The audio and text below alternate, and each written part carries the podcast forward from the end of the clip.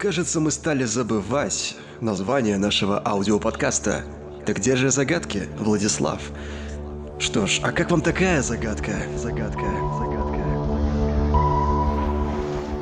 Что человечество изобрело такого и изобретает по сей день, и что за явление помогает людям становиться счастливее, богаче и здоровее? Что является для нас таким живительным даром и одновременно смертоносным оружием, способным уничтожить все человечество.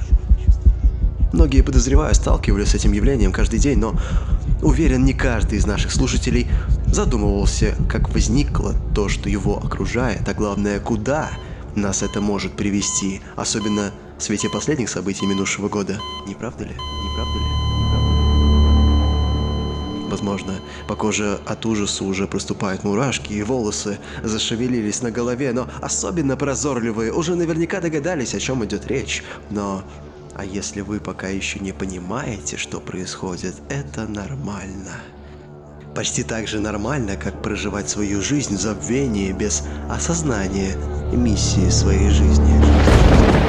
Ух, кажется, мы уже достаточно высоко поднялись на высоту, находиться на которой уже действительно волнительно и... Похоже, нам удалось набрать критическую массу наших постоянных слушателей, которые смогут запустить необратимую реакцию, катализатором которой является наш аудиоподкаст.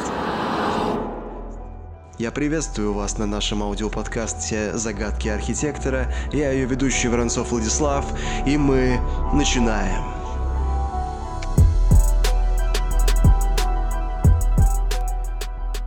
Удивительно наблюдать за людьми, чья жизнь идет в разрез с их ценностями, установками и убеждениями, которые они пропагандируют в массы. Сегодняшний наш гость является экономистом по образованию. Он вырос на улицах Нью-Йорка.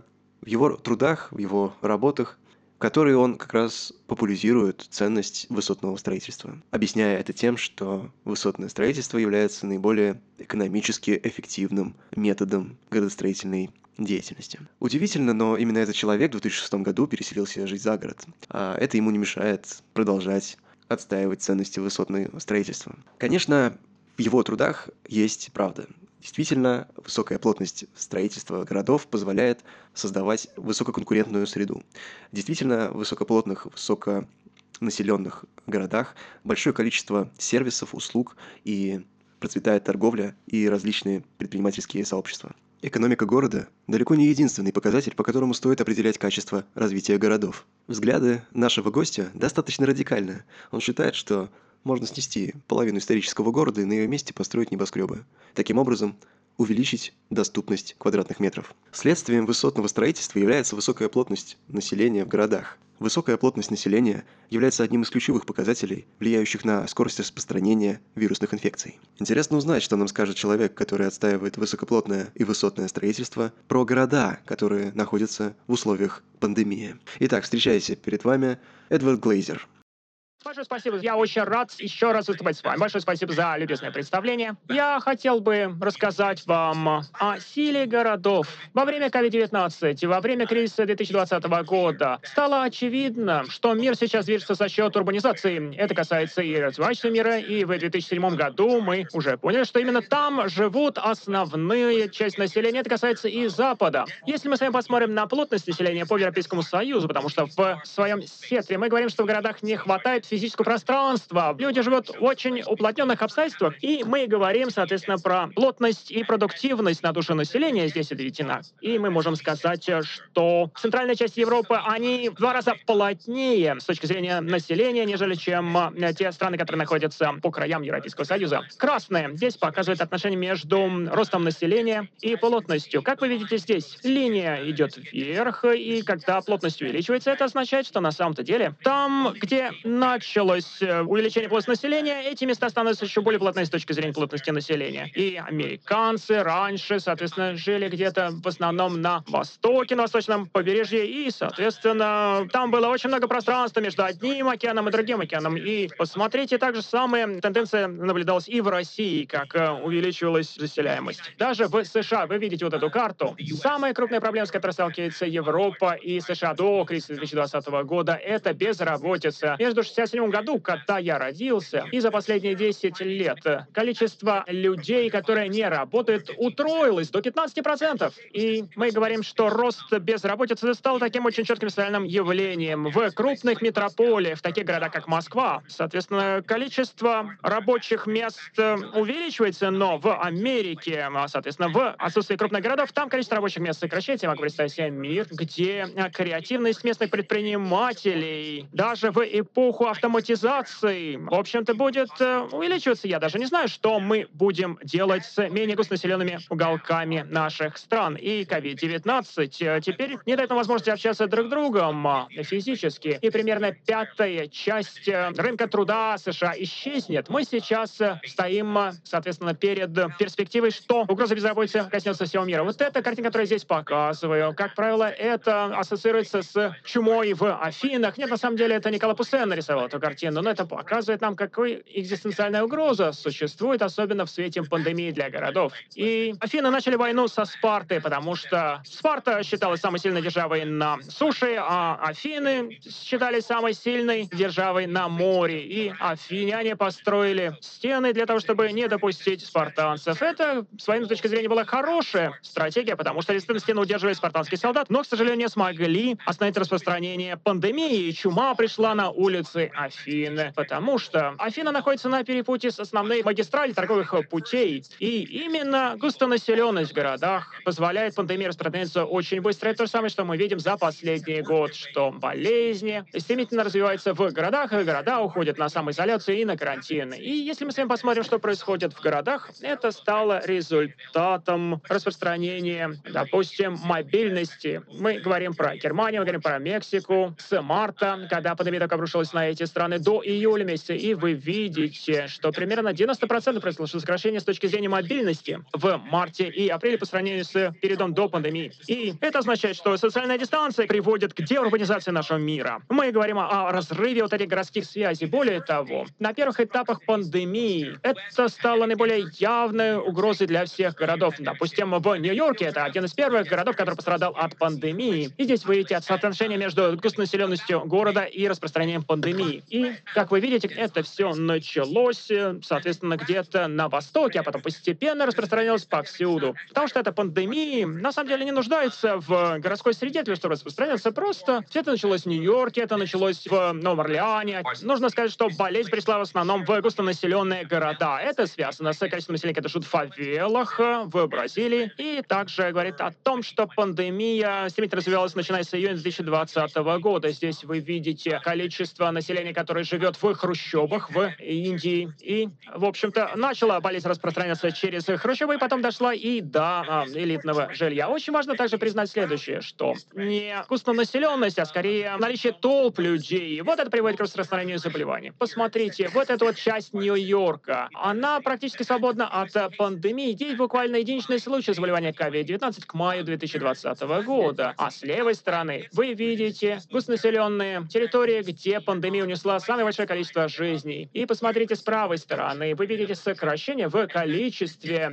перемещений и самые густонаселенные территории города. Там сразу произошли изменения в поведении людей. Люди, которые жили здесь, они были богаты, они знали, что перемещаясь, они повышают риск заражения. И не сразу отказались от поездок. И это сокращение в количестве поездок сразу привело к сокращению количества заболевания COVID-19. Здесь вы видите, соответственно, зависимости изменения в количестве поездок и, соответственно, количество положительных случаев COVID-19 на человека. Соответственно, 20% сокращения случаев COVID-19 было вызвано буквально незначительным сокращением количества передвижения. Здесь вы видите, каким образом выглядят показатели безработицы. 4,7% увеличилась безработица. Это показатель, который мы не видели, начиная с Великой депрессии 1930-х годов. Если вы задумаетесь о том, как мы работаем, начиная с полей, потом до фабрик и заводов, то оказалось, что фермеры преуспели на фоне пандемии. И это на самом деле ужасно. Смотрите, черная чума унесла в свое время огромное количество людей. И те, кто работали на заводах и фабриках, они тоже меньше пострадали от э, испанки 19-20 годов прошлого века, потому что там сотрудники работали не лицом к лицу друг друга далеко. И наоборот. Когда мы говорим про рабочие места в городе, которые требуют общения лицом к лицу, когда, допустим, официант продает или приносит еду и вынужден нужно лицом к лицу работать с посетителем, он несет самый большой риск заражения. И сейчас вот эти рабочие места, которые связаны с общением с посетителями, они несут наибольший риск. И здесь мы видим с вами показатели по закрытию малых и средних предприятий в Америке. Это показатели на 1 апреля 2020 года. 45% малых предприятий закрылись. И на самом деле это было не равномерное распределение. Допустим, где-то в области личных услуг или области развлечения, там 70% бизнесов закрылись. Финансы и банки, или, допустим, профессиональные услуги, там где-то на 20-21%. И, соответственно, 75% наших бизнесов закроется на данный момент на декабрь. А это дело касается малых и средних предприятий. Да, действительно, правительство платит определенные субсидии, но это означает, что уйдут годы, прежде чем мы вернемся до уровня до пандемии. Последнее, что я хотел бы сказать, неважно, будем ли мы говорить о реориентации, то есть когда мы откажемся от личных контактов в городах, и, может быть, э, мы будем жить в эпоху Зума, когда мы общаться друг с другом только по Зуму. Но это, вы знаете, такой танец, который длится уже веками между технологиями и городом. Это, может быть, самый классический пример технологий. Технологии формируют сейчас облик городов, и это технология, которая позволяет нам лучше общаться друг с другом. И 19 век — это также был век технологий, когда строились небоскребы, когда появились первые самодвижущиеся повозки или автомобили. 20 век — это эпоха телевидения и радио, а сейчас, соответственно, мы можем уезжать дальше от городов, и люди готовы уезжать из урбанизированных пространств. Соответственно, здесь вы видите, что и в Нью-Йорке развивается садовничество, и Детройт погиб из-за автоматизации. Сотни тысяч рабочих мест были утрачены как раз за счет падения спроса на автомобили. И на самом деле сейчас появляются новые формы технологий, как, например, появление факсов, появление персональных компьютеров. Мы думали, что это полностью убьет сферу услуг. Я, на самом деле, начинал этот бизнес много лет назад, и Эллен Таффер говорил о том, что эти технологии выведут города из актуальности, то есть будет полностью уничтожить финансовую инфраструктуру и прочую инфраструктуру. Но последние 30 лет назад я говорю, что на самом деле все эти прогнозы оказались несостоятельными. Глобализация и новые технологии что сделали? Они повысили необходимость быть умнее, и, соответственно, это в духе человека становиться умнее, когда общаешься с умными людьми. Поэтому Google-то кто бы еще мог перевести всех своих работников на удаленную работу? Напротив, Google настоит, чтобы работники работали сообща, приходили по-прежнему и общались друг с другом. И вот эти личные контакты позволяют нам становиться умнее, когда мы общаемся с другими умными людьми. И уже 40 лет оказывалось, что этот прогноз был неправильным, но сейчас эта теория оказалась правильной. Мы видим, что за последние полгода количество людей, которые работают на работу лично, сократилось, и производительность падает. Я хотел бы продемонстрировать вам несколько цифр, и проанализируйте, пожалуйста, эти данные. Итак, три цифры, три картинки, которые очень важны для понимания удаленки, в первую очередь. Это насколько распространено это явление, насколько равный этот показатель. 50 миллионов американцев утратили свое рабочее место с мая 2020 года, и 50 миллионов американцев теперь работают из дома. Но нужно сказать, что распределенность была очень неравномерной. Только 14% людей с научными стипендиями утратили свои рабочие места, 70% из них теперь работают удаленно. Но те, у кого есть только школьное образование или меньше, соответственно, 20% потеряли рабочие места, и менее 15% из них работают удаленно. А если посмотрим на людей, которые считают, что удаленка подходит для тех, у кого нет хорошего образования, они просто не подкрепляются эти данные никакой статистикой. Мы провели опрос среди малых, средних предприятий и задали вопрос, и также и крупных компаний, соответственно. Какое количество из тех, кто ушел на удаленку, будут продолжать работать на удаленке? И малые компании сказали, что 40%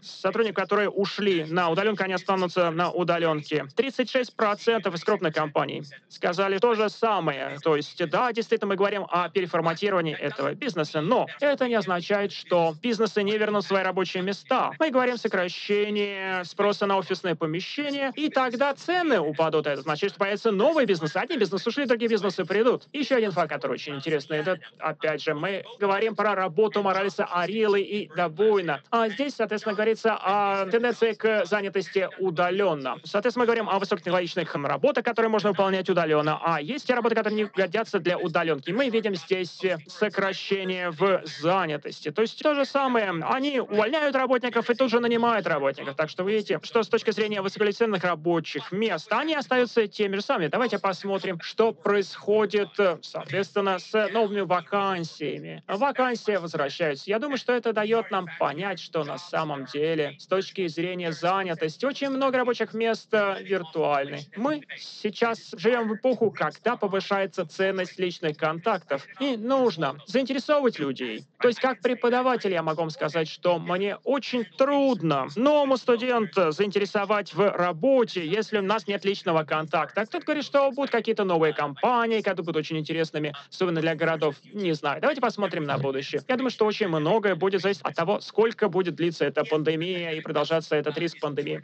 Если пандемия не закончится в следующем году, если не появится вакцина, если у нас будет еще одна пандемия лет через 10, я думаю, что это будет сохранять определенные шоки и стрессы для городов. И не обязательно, что это будет катастрофой для городских пространств, хотя это будет, в общем-то, катастрофой для 50 миллионов американцев, которые остались без работы. И избранным руководителям нужно будет делать все необходимые шаги для того, чтобы готовиться к следующей пандемии. Но даже если пандемия закончится очень быстро в 2021 году, если мы сделаем все для того, чтобы проинвестировать в систему здравоохранения, если пандемия закончится в 2021 году, все равно останутся основные шоки. И богатые города, там будет снижение спроса на офисные помещения. Это означает, что цены упадут, появятся новые вакансии, и это означает, что произойдет сокращение в офисных помещениях. Но молодежь очень хочет общаться друг с другом физически, и мы должны создать такие рабочие места, которые бы доставляли удовольствие. И это означает, что, может быть, офисные помещения, коммерческие помещения будут перемещены в жилые кварталы, и работы станут местами, где люди получают удовольствие. И именно молодежь урбанизируется первыми, потому что они меньше боятся пандемии, правильно делают так, и они будут рады вернуться опять к личному общению. Это подчеркивает еще раз важность изменения поведенческих привычек. То есть мы должны привлекать умных людей. И если мы с вами думаем, что сделает города суперзвездами, снова великими, мы должны привлекать умных и талантливых для того, чтобы они жили и работали в городах. И, наконец, городской транспорт. Городской транспорт испытывает определенные проблемы. Люди боятся ездить на городском транспорте рядом друг с другом, и это нужно как-то тоже урегулировать. Я думаю, что мы должны помнить о возможности, необходимости гибкости, изменения маршрутов, изменения городских условий. И я думаю, что в течение какого-то определенного времени будут по-прежнему сохраняться эти трудности. У нас было трудно пять лет, но города переживут их, а мы переживали гораздо более ужасные катастрофы испанка 20 года прошлого века. Мы, как люди, должны помнить о том, что мы гораздо более креативны, гораздо более веселые и умные, если мы общаемся друг с другом. Вот города как раз являются проводниками этих ценностей. Большое спасибо. На самом деле, я думаю, что там самая важная технология сейчас — это как раз система здравоохранения. Это вакцины, это система раннего предупреждения, это все, что связано с пандемией. Я бы сказал, что эта пандемия как раз определила наши уязвимости и узкие места, и нам нужно создать большой запас вакцин, которые уже протестированы на безопасность, на эффективность. И также должна быть более совершенная система раннего предупреждения, которая говорит, когда начинается пандемия, когда нужно закрывать границы быстрее. Это был удивительный год для медицинских технологий и исследований но мы не должны остановиться на этом, как только появится первая вакцина, и мы должны готовиться к следующим пандемиям. Технологии в области транспорта сохраняют свою актуальность. И я не знаю, докуда они дойдут, но, безусловно, автономные автомобили — это один из явлений. Мы должны, в первую очередь, э, бороться с пробками. Автономные автомобили, в первую очередь, сокращают расходы на городской трафик. То есть люди будут, э, соответственно, готовы проводить время в пробках. Это означает, что пробки будут более распространенными, потому что людям придется, в общем-то, скучать за рулем. И будет больше и больше автомобилей на наших улицах, на самом деле нам придется платить за вот этот трафик, за пробки на дорогах. И также есть э, целая серия технологий за последние столетия, которые позволяют нам обмениваться информацией, учиться. То есть мы теперь имеем приложения, которые говорят нам, где можно купить э, вкусную еду, где что купить. COVID-19 сделал обмен информацией менее привлекательный. Но в мире после пандемии обмен информацией будет оставаться актуальным, потому что городах мы всегда всем делимся. Какой лучший ресторан? Где лучшая кухня? И у нас может быть совместный паркинг, у нас может быть совместный двор какой-то. То есть мы делимся всем. И в 80-х годах у нас не было каршеринга. Почему? Потому что, в общем-то, вы не могли доверять безопасности автомобиля. То есть если вы доверили автомобиль кому-либо, у кого нет прав, соответственно, он вряд ли вернет вам этот автомобиль. Теперь технологии позволяют нам делать. Мы можем работать вместе, сообща и учиться на примере друг друга.